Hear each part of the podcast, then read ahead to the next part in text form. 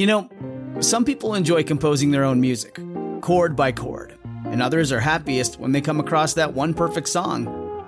Work is not a lot different than that. Whether you prefer building your own workflow or using a pre-made template, with Monday.com, you and the team can work in a way that's comfortable for everyone. Tap the banner to go to Monday.com and build your own amazing workflow, or find an awesome template. No judgment. This episode is brought to you by Saks.com. At Saks.com, it's easy to find your new vibe. Dive into the Western trend with gold cowboy boots from Staud, or go full 90s throwback with platforms from Prada. You can shop for everything on your agenda, whether it's a breezy Zimmermann dress for a garden party or a bright Chloe blazer for brunch. Find inspiration for your new vibe every day at Saks.com. Hello, Art History Babes. It is officially spooky season. Literally, today is the autumn equinox. So in addition to sending out loads of new content, we will be re-releasing our past Halloween episodes. Also, just heads up, we have a limited edition merch line right now available for the spooky season, so be sure to check that out at arthistorybabes.com/merchandise. And if you haven't heard, we're gonna go on a big New York City trip. The Art History Babes are spending 5 days in New York City this December, and we would like you to come with us. It's going to be a super fun time. So much art, so many museums to check out. If you want to check out the whole itinerary and book your spot, head to likemindstravel.com. There will also be a link in the show notes. And if you book by September 30th, you get $100 off the package price. So jump on that. The episode you're about to listen to is the first Art History Babes Halloween episode, originally released on October 25th, 2016, about Memento Mori, or Reminders of Death in Art.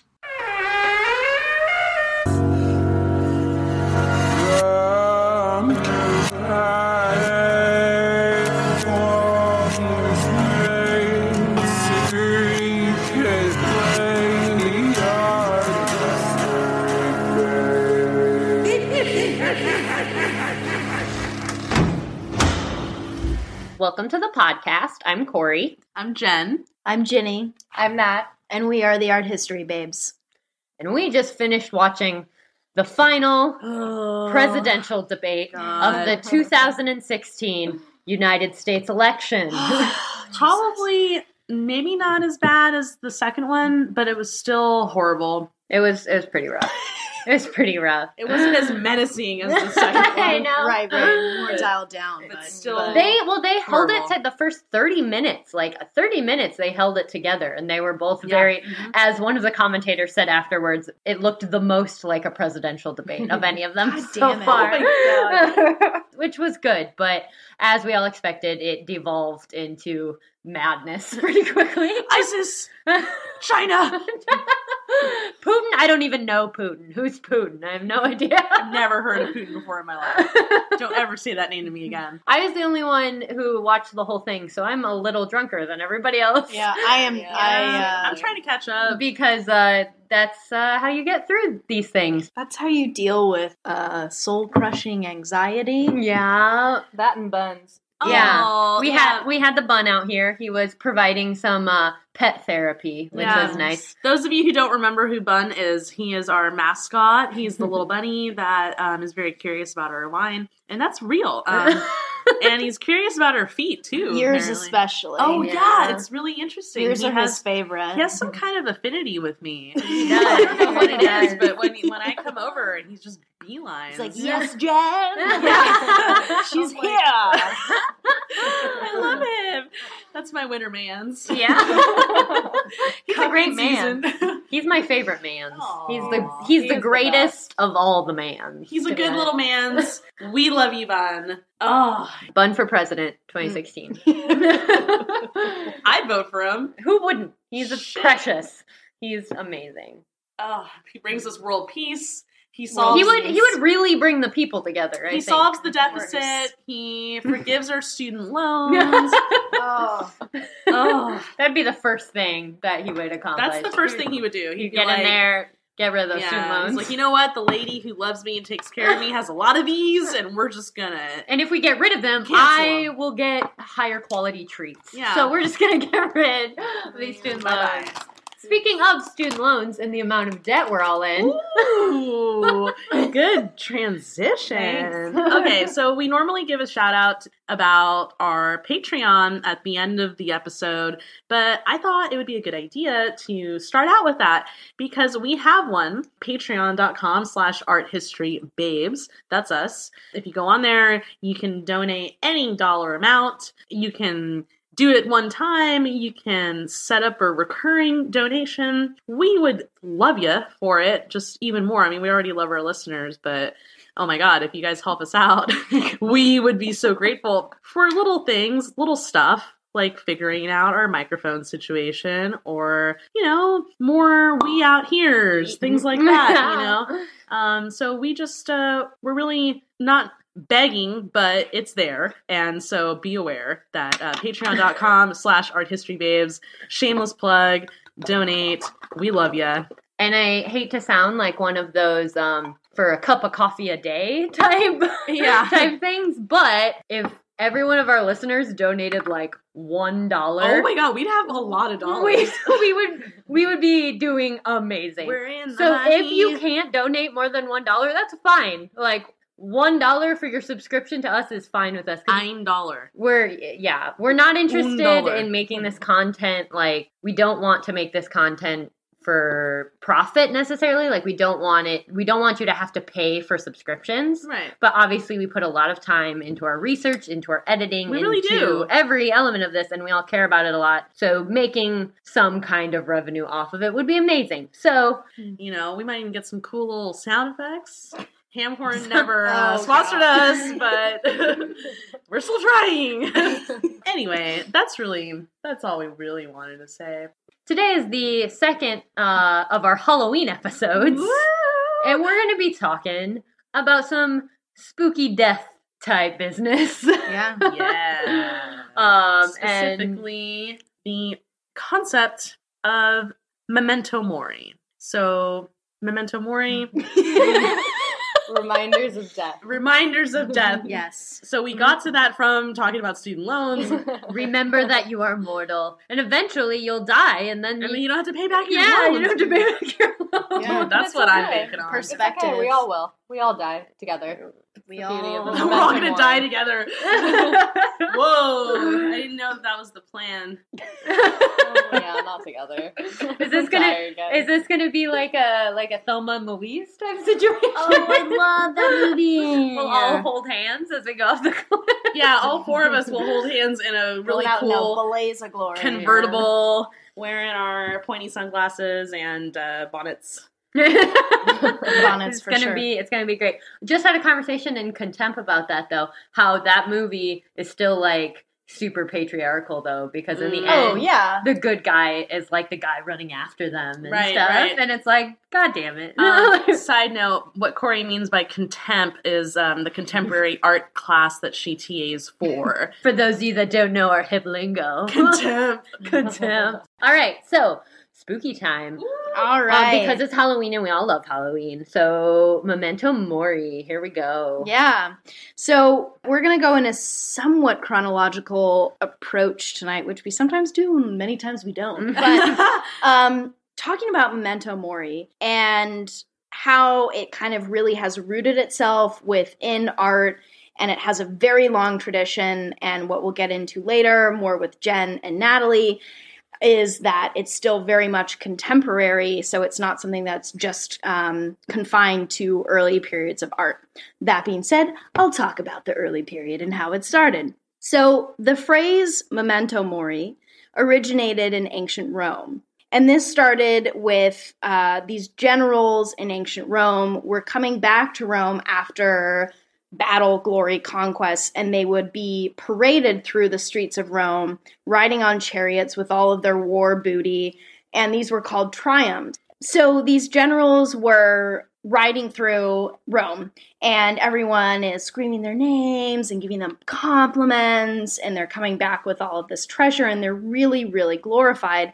And this is hard to kind of conceptualize from our perspective now, but if you think about being one of these generals, especially in ancient Rome, where that position is like one of the highest positions you can have in that society, and having all of this glory and celebration for you, there was this sort of feeling that these generals would have where they were almost godlike. And they're this kind of hubris, which is like, you know, that arrogance that can be very damaging. As a way to counteract that, they started placing slaves to stand behind the generals and whisper in their ear the whole time that they went through these triumphal parades. And this is what they said. Respice pos te, hominem te esse momento, memento mori. Look behind you. Remember that you are a man. Remember, you will die. Whoa! That was badass. That's some real shit right there. Can I just say that I love when Ginny says stuff in Latin or Italian? Thank you. I love when you say stuff in Spanish. It's my favorite. So this is what they did. And it's crazy to think about that this kind of extreme measure was deemed necessary to counteract this like godlike complex that some of these generals could have. And it was said that these slaves, as they stood behind the generals and whispered this in their ear, they would often be carrying, whether it be a skull or some piece of bone, with them, and that they were a part of this procession from there on out. And so the concept of memento mori, more as we know it in terms of art, really emerged in medieval Europe.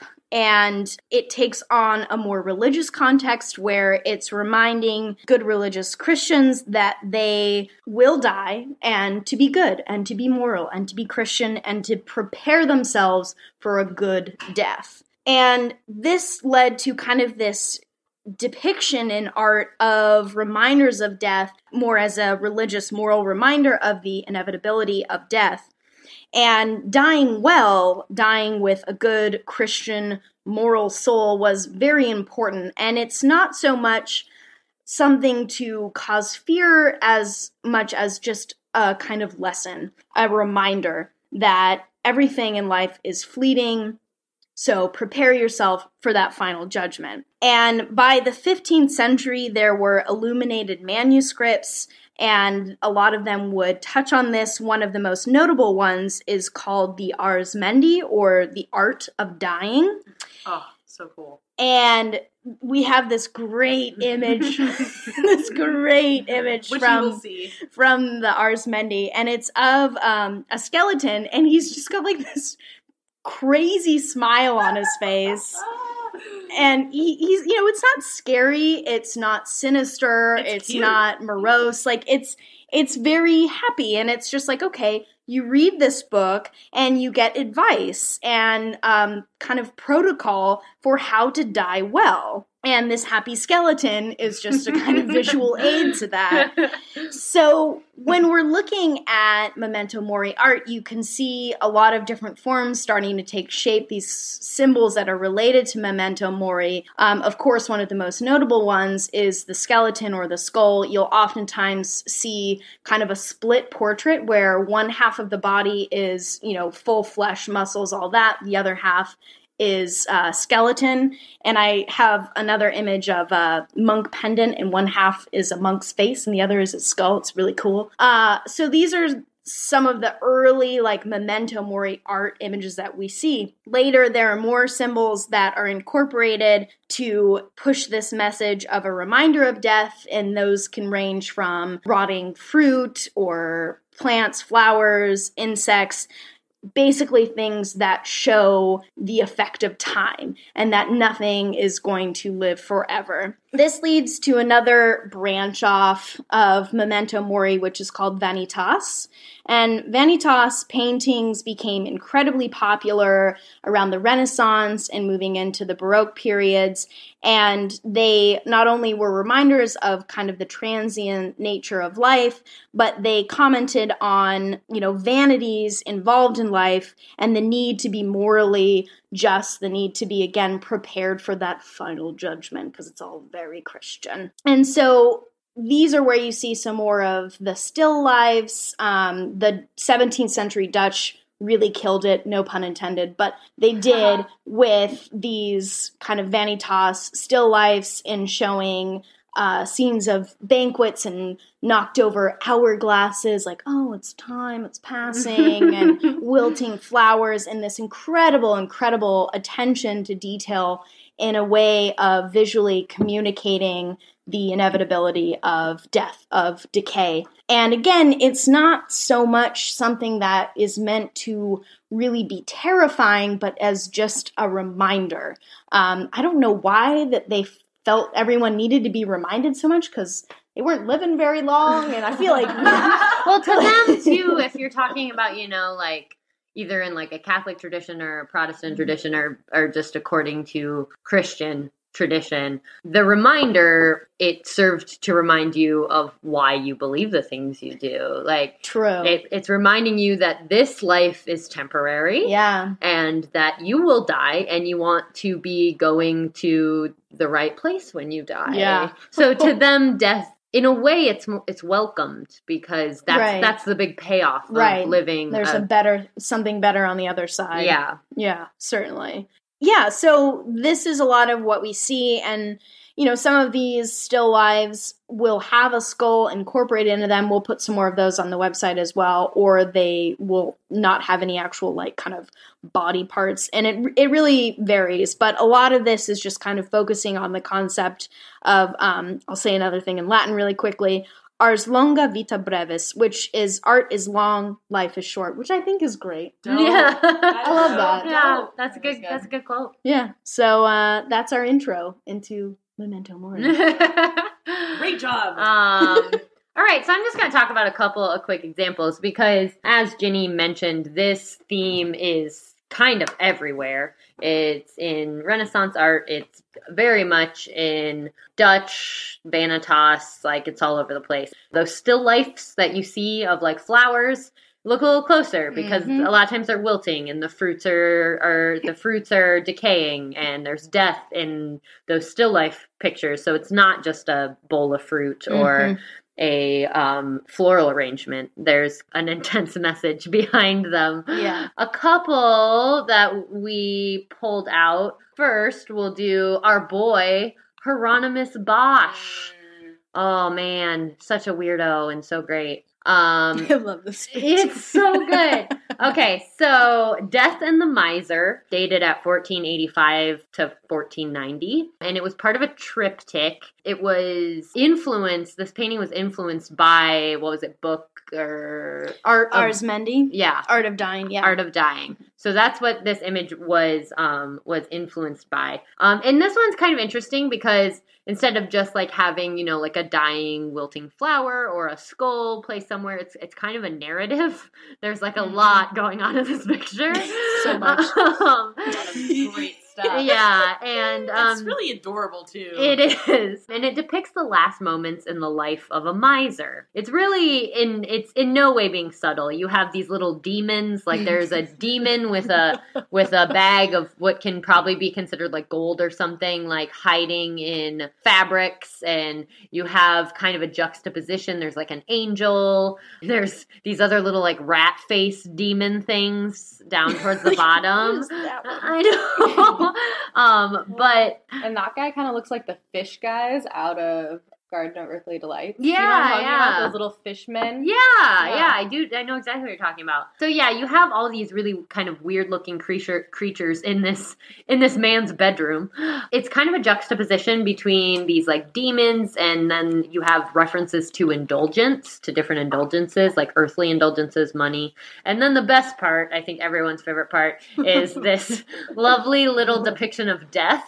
Coming through the door here, he's just like peeking out, like, hey, he's got that arrow. Hey, look at that dainty little foot. Yeah, I know. He's just pointing his foot out like a little ballerina. Aww. And he's peeking his head around like, I'm coming for you, sir.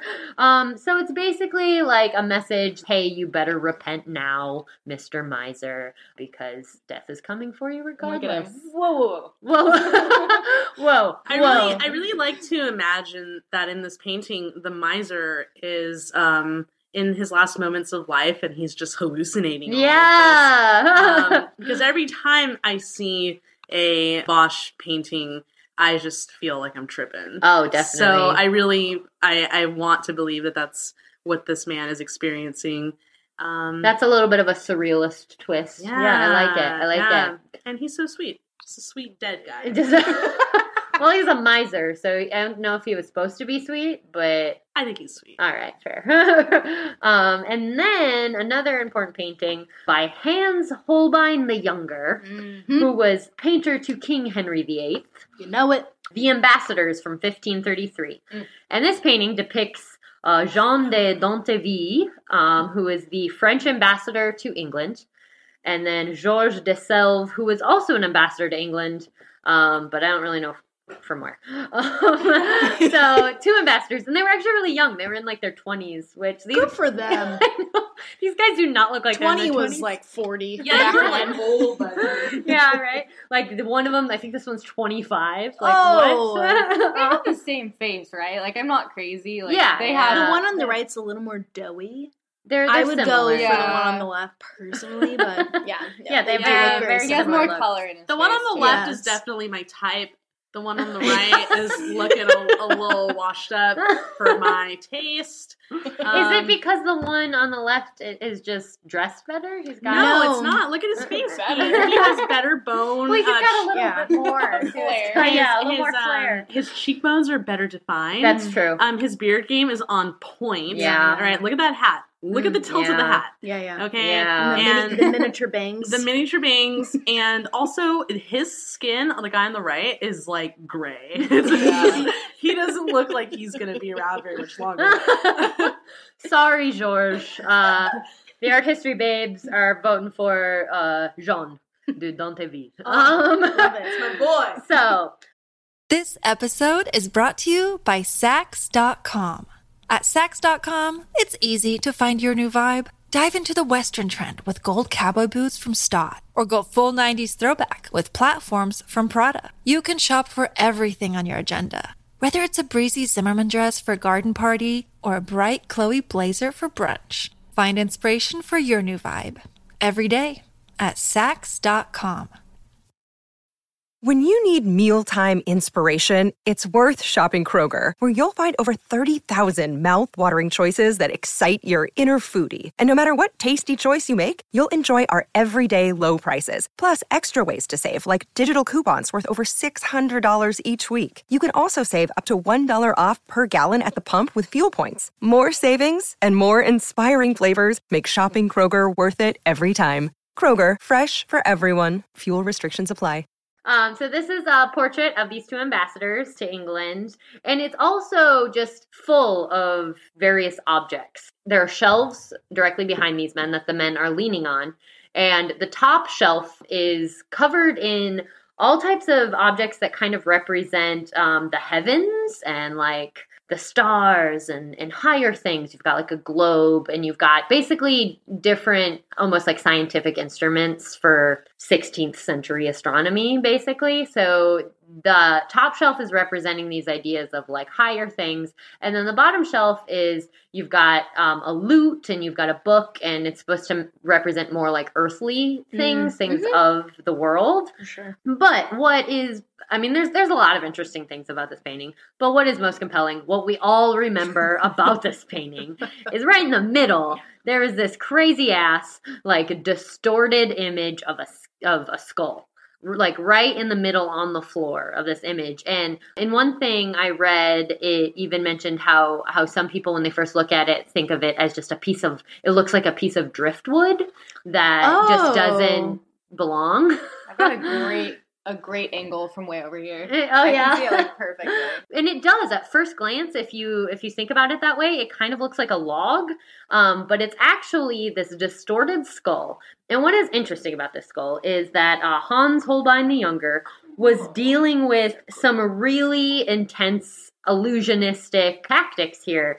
If you're looking at the painting straight on, you see the ambassadors very clearly. You see all these other objects very clearly. But the skull, well, you can make out that it's a skull. It's at this distorted angle that you don't quite understand. However, if you move to the right angle of the painting and kind of like squat down more towards like the lower right angle, or if you look at the image in a mirror and you kind of tilt it, you can see the skull fully. It expands and basically the perspective changes, which is crazy. That used to blow my mind. It like, still nuts. Does. No, like, when I first saw this, I think I must have been like 14. I was in high school and I was just taking like an art class, and it was like a book, and I was looking at it.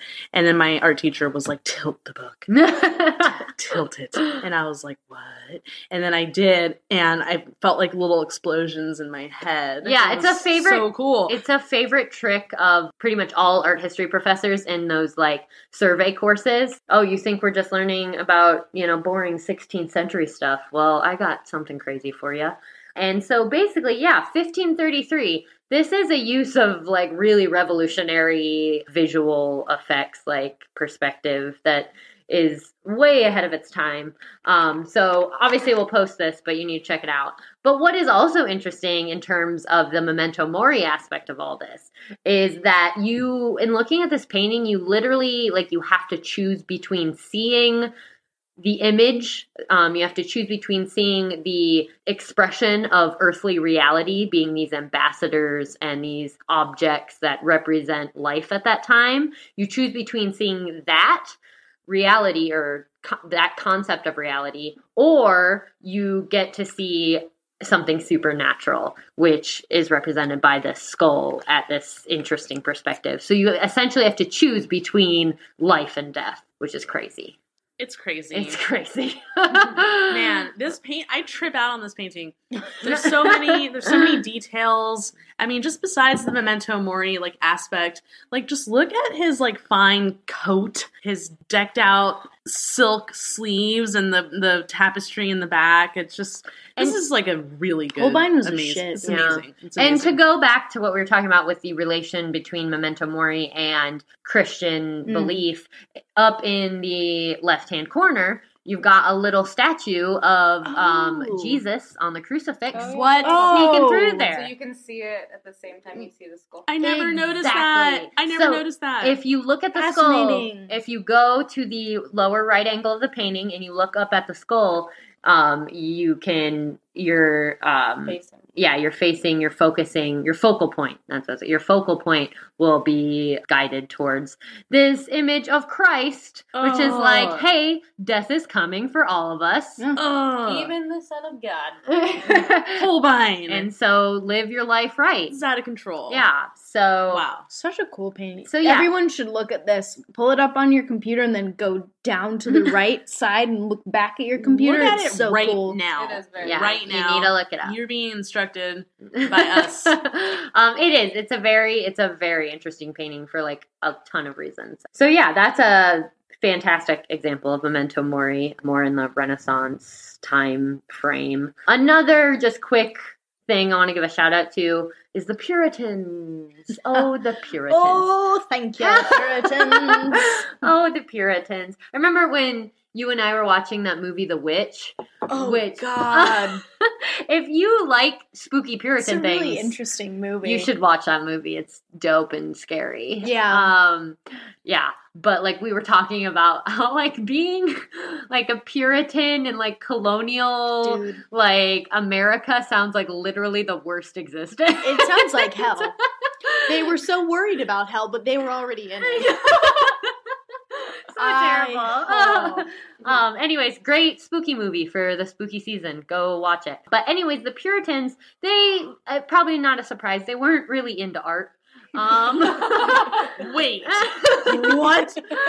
To them, it was superfluous and just unnecessary. It gave you pleasure. Yeah. It gave them pleasure, which is not okay. You can't have any of that. So they weren't really into it, but they did allow self-portraits as that counted as historical record. So you could do portraits of people because it was a historical record. So what you have in terms of Puritan art history is basically a lot of portraits of dudes with like skulls in them. Like that was basically what happened because it was like, all right, we're gonna make this portrait as the historical record of this dude, but we also are Puritan and life is horrible and we're living for the fact that we will die and go to heaven. Yep. So we need to remind everyone of that all the time. So Puritan art pretty much summed up right there. Memento Mori, just like, never forget it. Don't forget it for 1 second. Like, oh my God. You are going to die. Honestly, a lot of Puritans were probably welcome to that. You know, seriously, can't blame them. Yeah.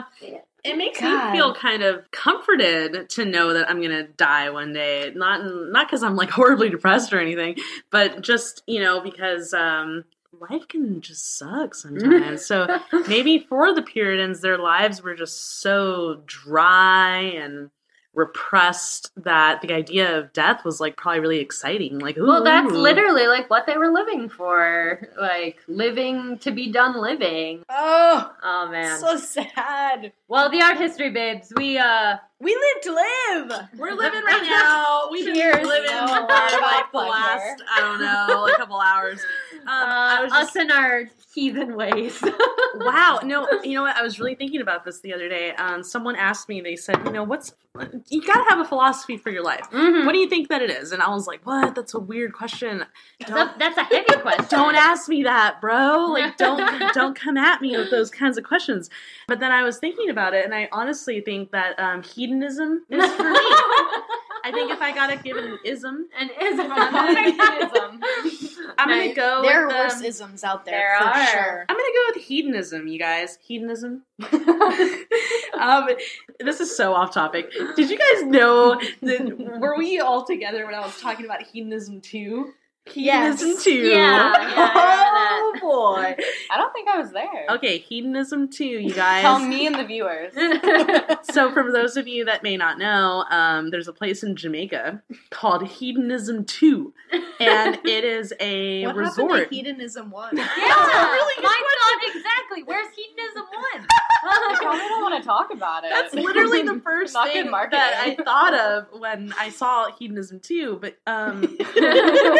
Hedonism 2, it's an all-nude resort in Jamaica. Well, clothing optional resort, but it sounds really fun. Dude, basically all nude. I want to go. I'm fine with that as a general life philosophy. Like, it doesn't mean you have to be naked, but I think people should have the option of being naked if they want to be naked. It's clothing optional. Like, you know, you can wear your clothes if you want to, but if you don't want to, then just, you know, take that shit off. The Germans are into that. Oh, girl. A lot of places in Germany. The Greeks are into that. When I went to Greece, all the beaches were nude beaches. Many places are far less modest than Americans. But we're really not. It's a very weird... we have that dual existence. Yeah. I blame it on the Puritans. Oh my God! The Puritans. You may be on to something because you know. Well, other countries still call it say that we have like puritanical values. We do in some ways. In many ways, we do. One of my best friends lives out in Boston, and he says that all the time. He's like, "Yeah, it's just it's really puritanical out here," and he loves it when me and my friend go visit because we're from California. Apparently, California is just so out there, and we're all crazy over here. And so when we go there, he's like, God, I'm so glad you guys are here. Like, a lot of my friends are so Puritan. And I was like, whoa. And I was thinking about it because, what I was thinking about is that the Puritans were not that long ago. Mm-hmm. All right, just a couple hundred years, and then I think of the history of places like ancient Greece, where 2,000 years ago they were having bacchanals. Mm-hmm. So it makes perfect sense to me that they are getting naked over there all the time. Oh, that's hot. But no, the California being I don't think it's that we have there's a reputation of us being crazy. But it's that West Coast we're just chill with things vibe. So it's everything goes, you know, like, do your thing. Like, that is a lot more accepted, I feel like, on the West Coast than elsewhere in the country. I don't want to, like, totally derail this podcast, but I was just thinking about how I was just at Folsom Street Fair a couple weeks ago, and some of my friends were like, what's Folsom Street Fair all about? I've never been. And I said, well, sit right down, partner. I'm about to tell you a great story.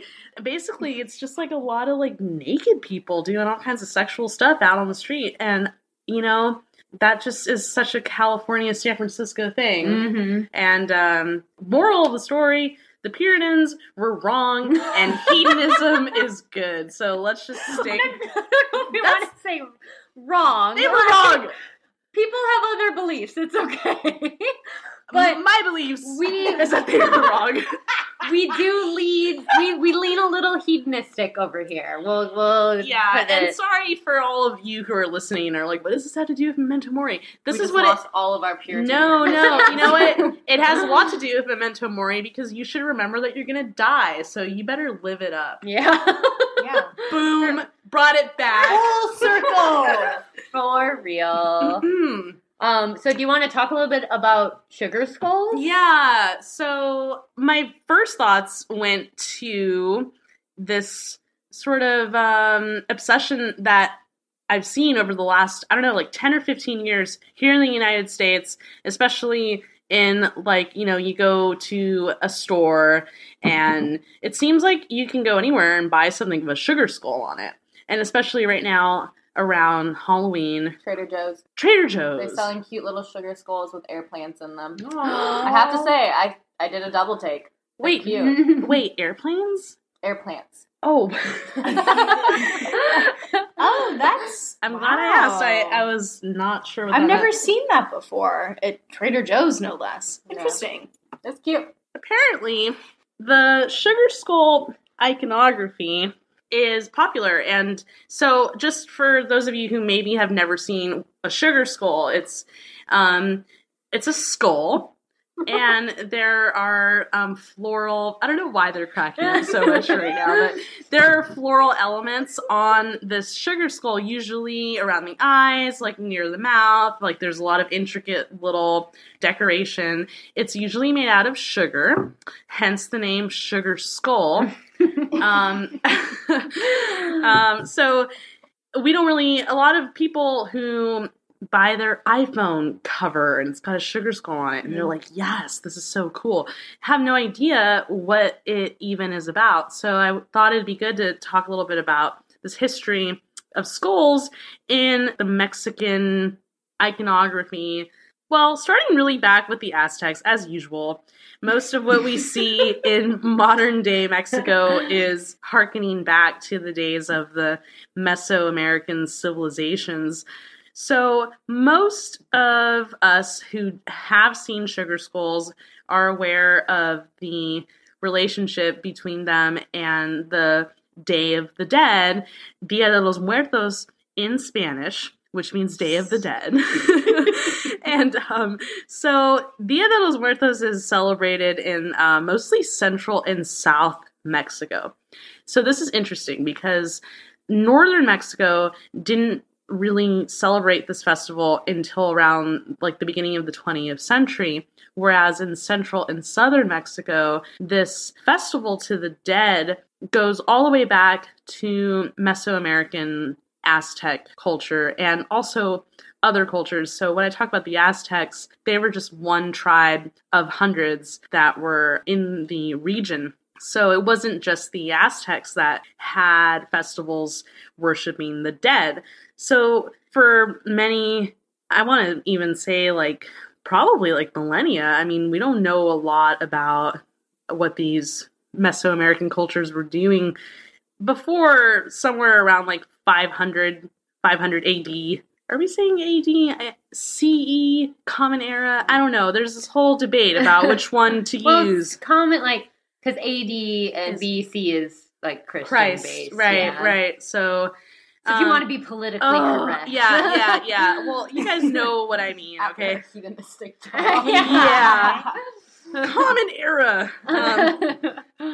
So why did they even switch over? We should have just kept going. I know. Well, okay, before Christ, and then someone decided year zero, and then everything after that was AD, which is Annus Domini. Yeah. Yeah. Year of our Lord. I thought for years I thought it was after death. Yeah. Most people think that. Because, like, I remember being told that, like, in school. Like, yeah. That's, like, that like was, a like... teacher just didn't know, and she's like, after death. That was, like, yeah. Well, I went to Catholic school. Like, that was a thing I was taught. Yeah. Like after the death of Christ, which makes sense. But AD stands for the Latin words, Annus Domini. We don't know a whole lot about the Aztec and other Mesoamerican cultures and their beliefs before around 500 AD. So the goddess, I'm going to butcher this pronunciation, Mictēcacihuātl. That sounded probably pretty close. The queen of the underworld. Dude. The lady of the dead. Is that like Persephone? I don't know. No, I don't think so, because Persephone got snatched by Hades. I know, but she became the queen of the underworld. She did, but I think that did she choose this life? I think Mictēcacihuātl was somewhat autonomous. She had a husband that she ruled with, so we do see some similarities between Persephone and Hades. But this was the lady of the dead.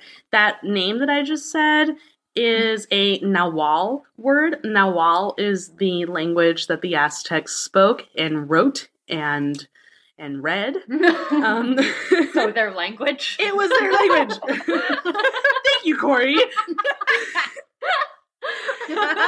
Anyway. So the festival for this goddess of the dead was to worship the dead. She was literally the holder of bones, is what her name translates to. And so the ancient Aztec peoples would have celebrated this festival in the 9th month of the year, which we're roughly translating to around August. So it would have been a month-long festivity of worshiping the dead. We're pretty sure there was a lot of cool sacrifices happening to prisoners of war. That's just how the Aztecs got down. It's part of their whole deal. So this festival translates then into what is our modern-day Day of the Dead, which is celebrated on the weekend.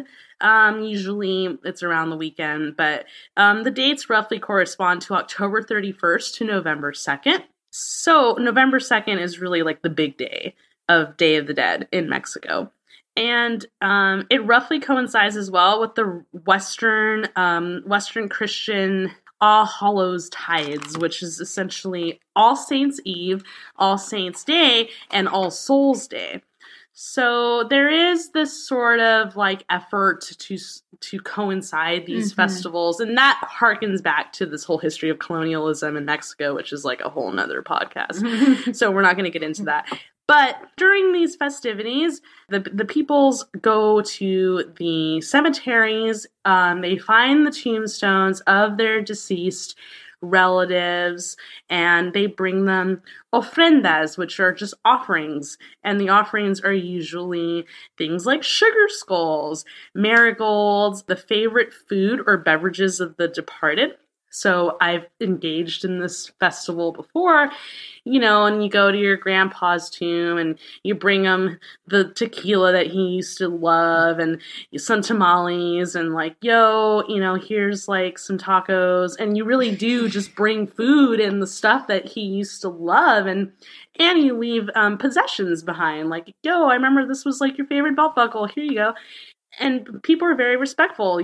No one steals like the ofrendas and you know, unless you're like a piece of shit, but you know, usually you don't do that. So it's like a really cool festival, and that's really where we get this sugar skull iconography that we're seeing today. But also the artist, or lithographer is like a better word for him. Jose Guadalupe Posada is one of the most famous artists who developed this like modern skull image that we see today. These skulls are called calaveras, which is essentially translates to skeleton or human skull.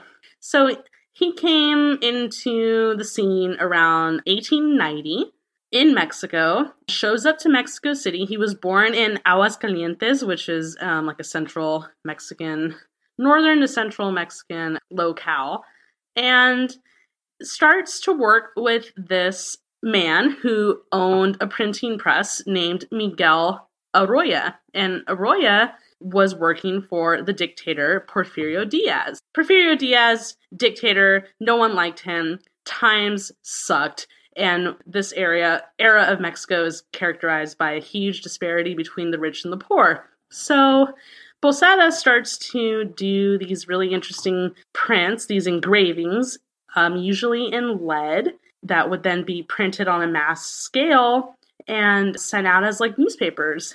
So he starts to do these really fun images of skulls and skeletons that are engaging in everyday festivities. So we see calaveras dancing. There's a really fun one called Artistas Purgatorios, which is artists in purgatory. And there's just these really like awesome skeletons getting down on some stand-up bass and guitar, and they're just partying. The most famous one that we know is called La Calavera Catrina. Her name is not Katrina. A Catherine is like a dandy. Oh. Okay. Oh. So like a rich sort of like a well-dressed, a well-to-do person. So female equivalent, because Spanish is a gendered language, would be a Catrina.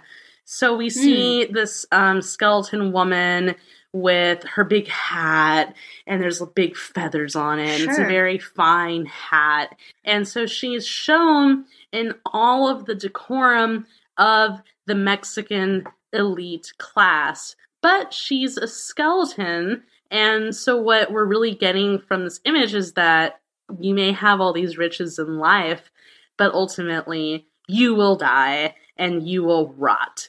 And I just think it's really great. And so from that image of La Catrina, that's where we get most of our modern day sort of Mexican calavera imagery. And it's lasted for a few hundred years. So we still see in Mexico City on Day of the Dead, the people will have Calavera Catrina contests where women will dress up and do their whole skull makeup and just try to be like the most awesome looking Calavera Catrina, and they get really into it, and fine clothing and hats, and it's so fun. I mean, if anyone is listening and you're ever in Mexico City around the time of Day of the Dead, go to the festivals, go to Coyoacan, where a lot of the big festivals are happening in Mexico City. It's so fun. Skulls everywhere, skeletons everywhere, really good tequila. It's a great time. That's really all that I wanted to say about Posada. And we can maybe talk about Posada more later, because Posada ends up being one of the most influential early 20th century artists that would inspire people like Frida Kahlo, Diego Rivera, and the other very famous Mexican muralists for another time. So we're moving right up to the 20th, 21st century. Woo! Because death, and we still haven't escaped it. It's still a thing. It lived on past the Puritans. Don't you worry. So, kind of moving back to the Western angle, I'm going to talk to you guys about my boy Damien Hirst. So, he is a British artist. He was born in 1965. He was part of the YBA group, so Young British Artists. They were really big in the 90s when he was in it. He deals with death a lot in pretty much all of his works. I could probably talk about every single one of his works in terms of Memento Mori. So I'm going to just read a quote to start. So in an interview, the interviewer asked him, "When did death become the preoccupation it obviously is? Seeing people as disintegrating and decomposing even when they're well and alive." Hirst responds, "It sounds really pessimistic. I think I've got an obsession with death, but I think it's like a celebration of life rather than something morbid. You can't have one without the other. I read something the other day that Mark Allman had written about Jackie Brel or maybe Scott Walker, and it said that you listen to him and he's got this obsession with death. But every time it's like a really complete celebration of life. I mean, I don't think death really exists in life. I think that the only thing that exists is an obsession with it. And an obsession with death is a celebration of life. It's that kind of looking for it, and you can't find it. I always want to slap myself on the head and go, hang on a minute, you're dying. Don't go get smug. It's unavoidable. So. Huh. Dope. Yeah. I mean, it's. Don't get smug. Don't do it. Don't get smug. It's the modern day Memento Mori. And this is a far cry from the puritanical ideology because Damien Hirst, I don't think he's a proclaimed hedonist, but he might be. Yeah. Right. He in line fits with that. The mold a little bit. Yeah. He is. He's one of the highest earning contemporary artists. Oh, yeah. He's like number 2, I think. He's got a corner on the art market. Yeah. And I mean, you guys will definitely get an idea of this when I start talking about his art. It's not simple painting. We'll just start there. But yeah, I mean, this is a guy who is open about his experience with drugs, alcohol, you know, the hedonistic type of things that and he's out. He's out to get money. He wants to make money on his work. He's not shy about it. Which, you know, do it, boy. we could do an episode on the art market, and then we'll talk about Damien and his whole involvement. But that'd be a good episode. Yeah, there's a lot to say. He's a smart man. He's a smart man, whether you like him or not. So I'm going to start... Which one should I start with? It's like there's no like building up to like the shock factor because they're all just so crazy. Do you have the butterfly one? That's one of my favorite ones. Which one? The room? No, not the room. Just the one it's like it's like a mandala almost of like butterfly wings. I do. It's really pleasant, and I know it's because they're real dead butterflies. I know, but it's beautiful. No, I agree. I know what you're talking about. I almost bought a magnet with it on it actually. Yeah, it's gorgeous. And then you stop and you're like, oh, those are real butterflies. Yeah, and it's kind of disgusting. All butterflies die. So, actually, even butterflies die. Everyone, and that's like one of the things he really plays with is this juxtaposition of something beautiful and delicate and then just being like, but death. Death is unavoidable. And what's interesting about that, though, is it also has this nuance of like, but death is kind of beautiful, too, you know? Yeah, so we'll start, and now I know where I should start. Of course. So there's a photograph in 1991, and it's literally titled, With Deadhead. It's not what you may think of as a deadhead. It is a literal dead head, a severed head. And it's been, like, soaking in some juices. So it's not, like, it doesn't look like a regular head. It's swollen and disfigured and pretty grotesque, which, you know, isn't the craziest part of the picture. It's that Damien Hirst is posing next to it, laughing.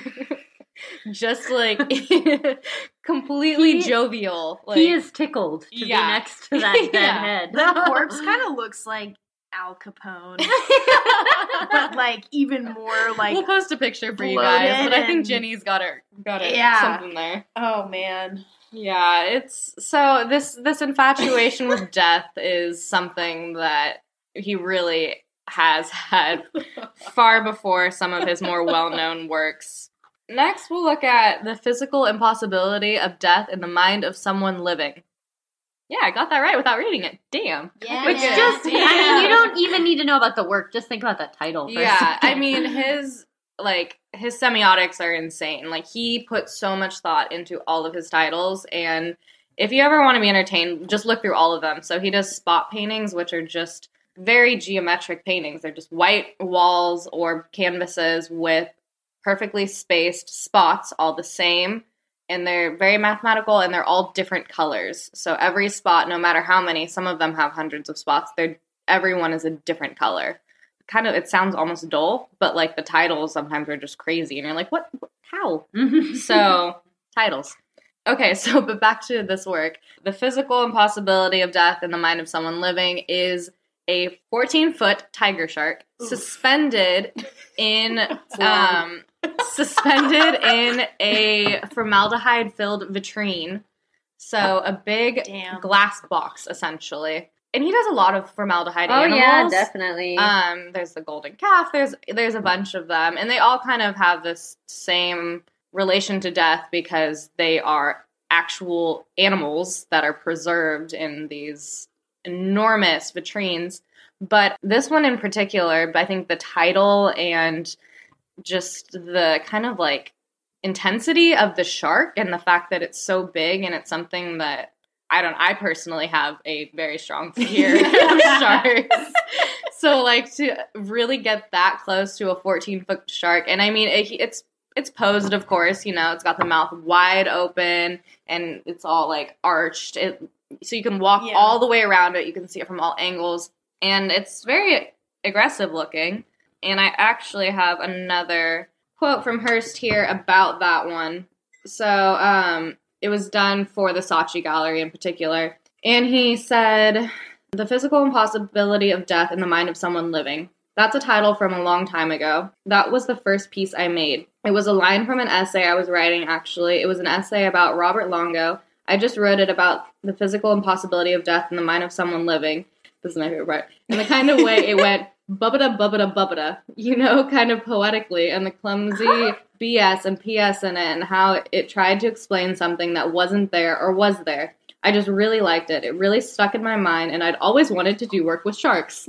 Okay. Yeah. Wow. Why not? Yeah.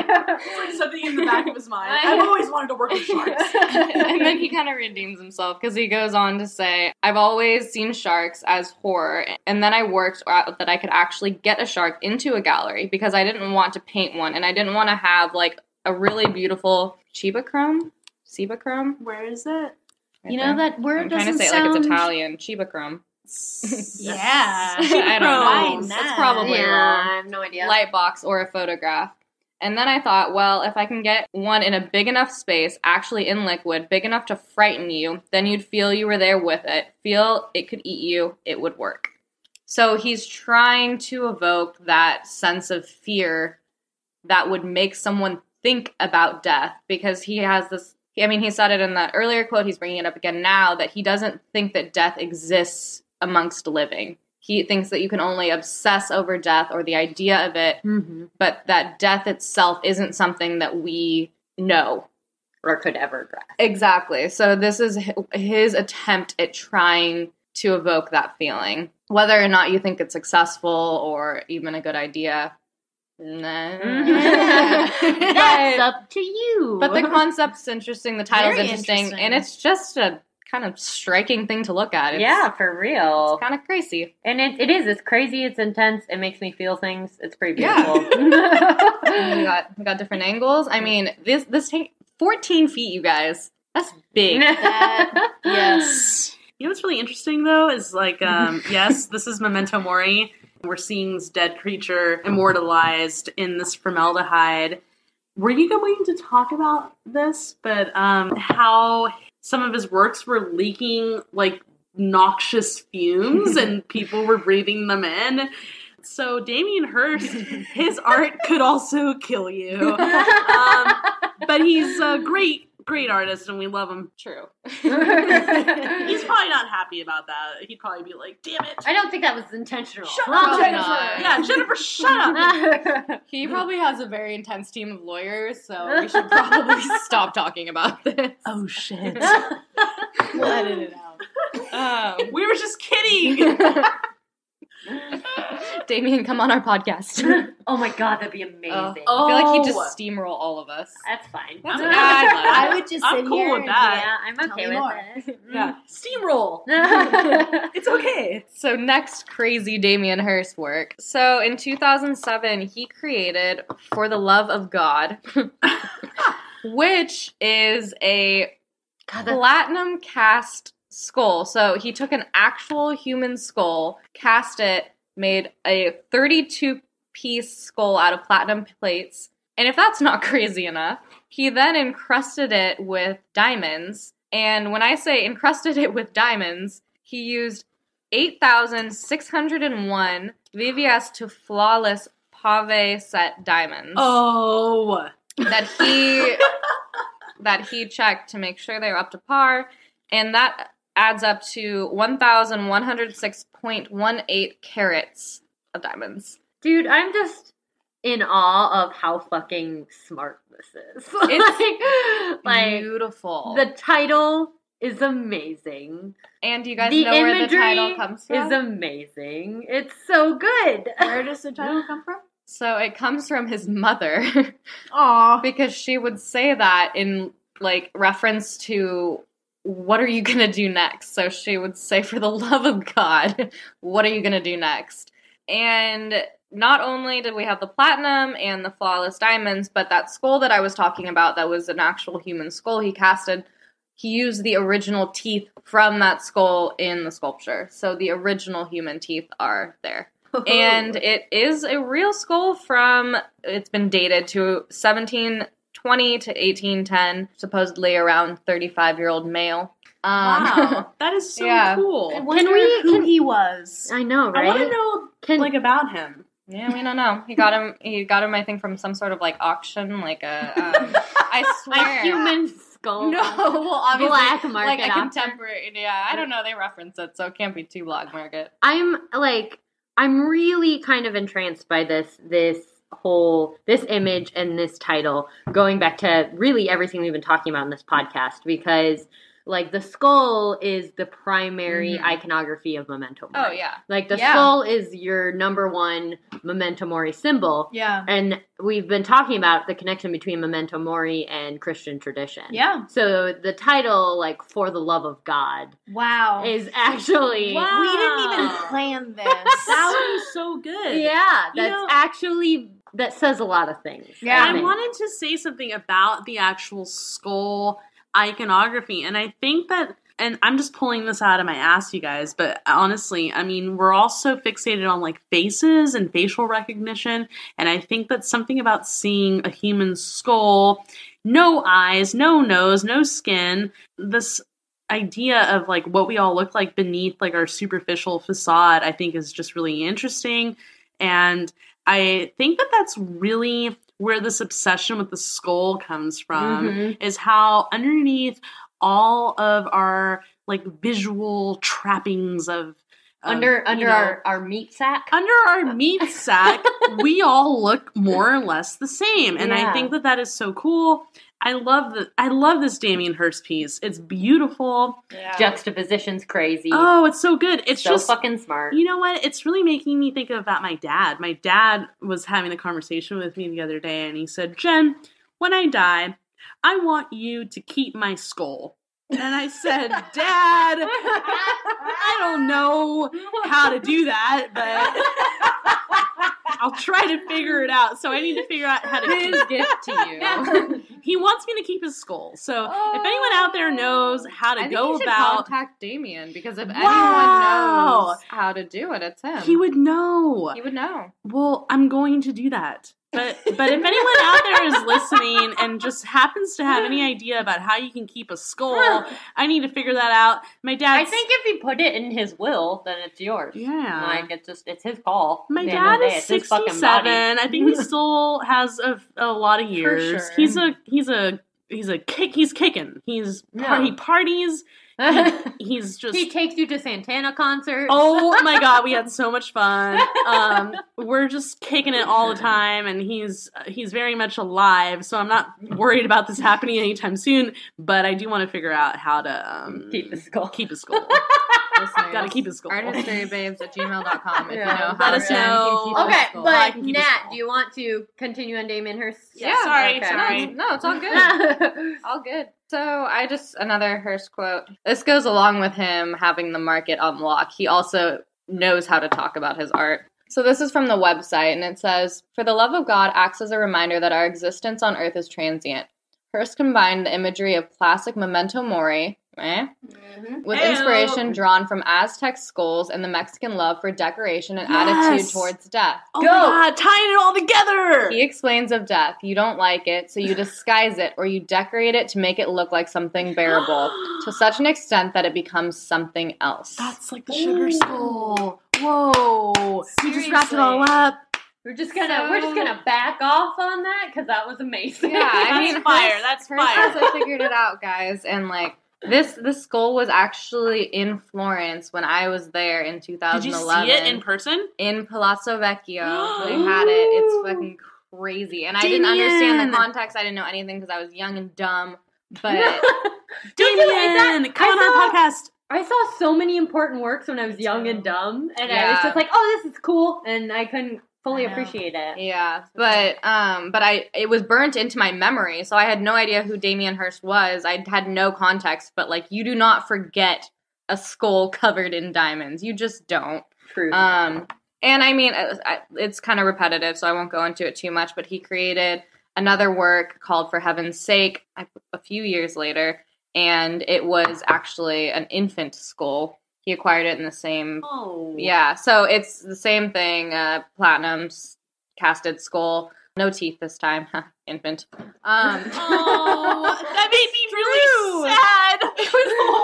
It was less than a year old. I know, it's sad. But babies die too. Memento Mori for baby. Yeah. Yeah. SIDS is a thing. I don't know what the baby died of. But oh, I mean, okay. Sorry. God, but I wouldn't even know what to do with a baby.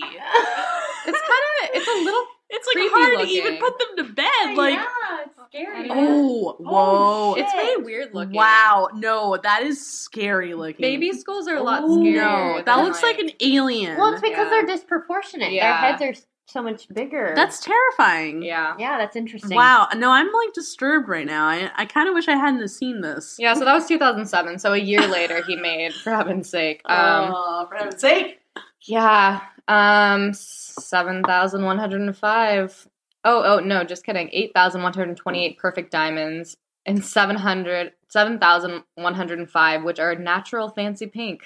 I didn't even know they made natural fancy pink diamonds, but they do. Oh, yeah, they do. Fancy pink? Fancy pink. So, Damien Hirst basically wins Memento Mori. Yeah, that's his vibe. At least for the 21st century. His infatuation with death has paid off. Well, I mean, from a theoretical perspective, like, death, if you want to be interesting, like, go after death. Like, no one understands it. The most universal human thing. Yeah, it's the only thing we have in common, and it's the only thing no one has ever experienced. Like, it's pretty interesting. And very interesting. Yeah, and honestly, like, I feel like this idea of, like, death and we're all gonna die, and, like, I feel like almost nihilism is becoming this sort of, like, pop culture, like, meme-making concept. I don't know if anyone else has noticed this, just on, like, Instagram and stuff like that, these, like, nihilist memes, like, pages like that, which they're funny, right? They're all about, like, oh, you know, the inevitable void of death, and, but that's for our meme episode, which hopefully happens soon. For sure. But the interesting thing about this artwork and, like, artwork surrounding death is, in my personal opinion, I don't think Damien Hirst's work is nihilistic. I think it's very interesting. Not and, like, all of it. I think he is very nihilistic. Yeah, no, I think... But, yeah, I don't think his work... I think it expresses a whole multitude of ideas about death, and I think you can go a lot of different directions with it. And sure. I don't think there's anything inherently nihilistic about death. I think it's just, definitely like... not. It's just a really... I don't know, it's fascinating. Think about it a lot. It's just an interesting thing. I think the only general comment we can make on it is art is long, life is short. Yeah. Boom, boom. Wow. That was really the best quote. Yeah, central quote of the episode. All right, so we're going to do some quick listener mails. First one here. We've got quite a few of them. We've kind of gotten behind on listener mail. I'm sorry, guys. Sorry. Okay, so we've got one from Elise. Here. Let's see. I love that you treat the information you discuss like it's as exciting and fascinating as it actually is. I laugh and cry. I nod my head and snap my fingers through each podcast. Oh, dope. Whoa, that's so cool. Thank you. It comforts me to be reminded that showing passion when presenting the things you like is good. You babes do this. It's the awesomest. You're the awesomest. And the information you give is great. It keeps the research nerd that is me happy and full of new things to cross-reference. Please keep having fun and best of luck in surviving grad school. Let me know when you go on tour. Which would be amazing, and we totally want to do that. Can we go on tour? I haven't even thought about that. That's a thing podcasts do. Wow.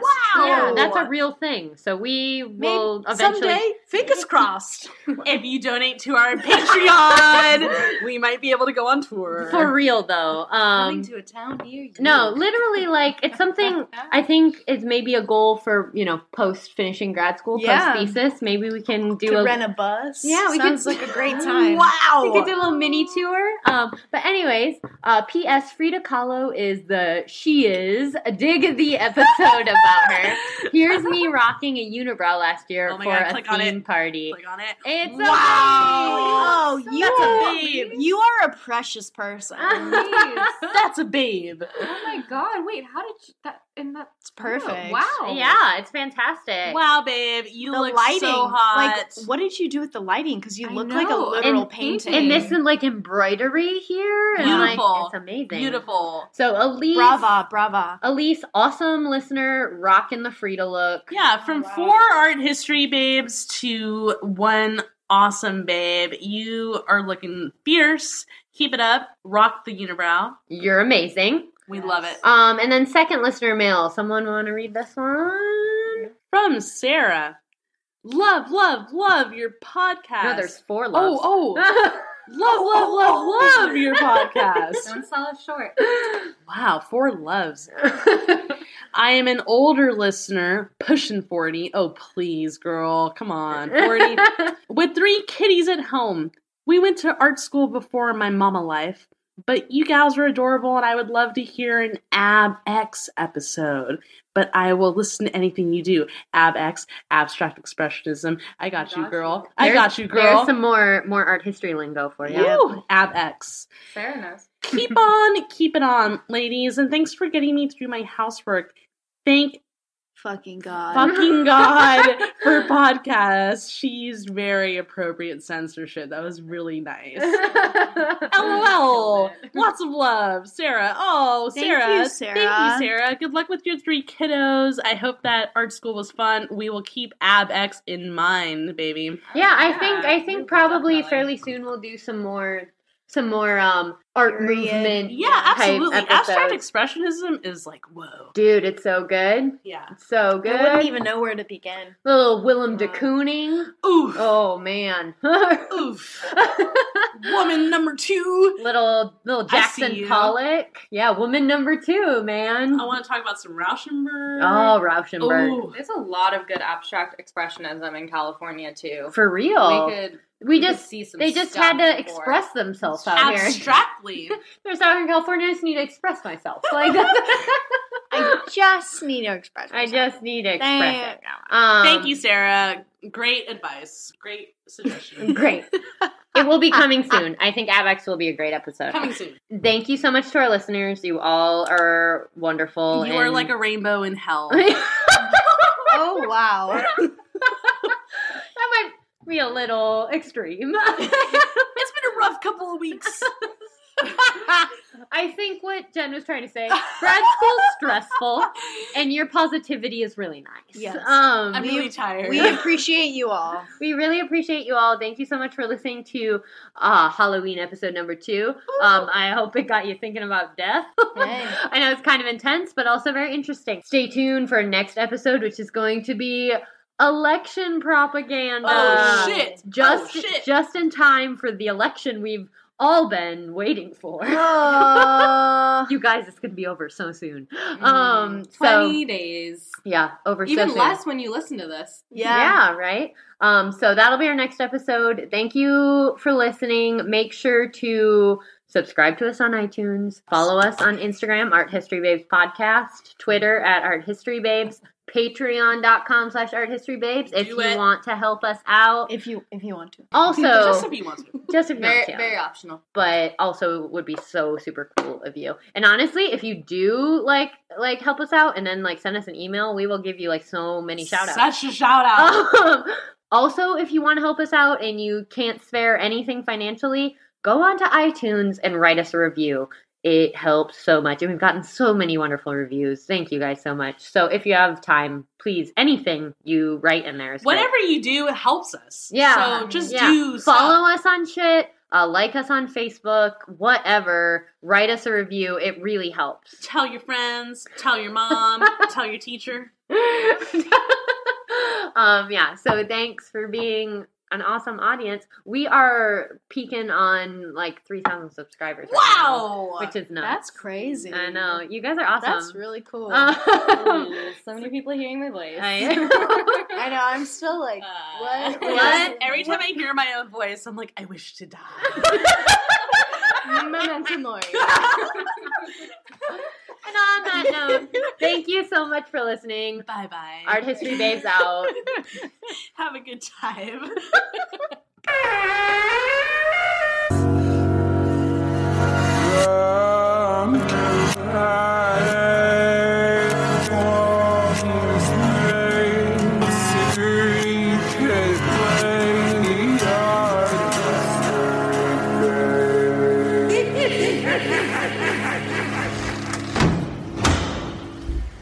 Every time I hear my own voice, I'm like, I wish to die. Memento Mori. Save big money when you start your next project today at Menards. Convert your current recess lighting with energy-saving LED downlights from Fight Electric. They're bright and install easily in just minutes. They also go from regular lighting to nightlight mode with just a simple flip of a switch. Save big on all Fight lighting products now at Menards. Shop our lighting options today in-store and on Menards.com. Save big.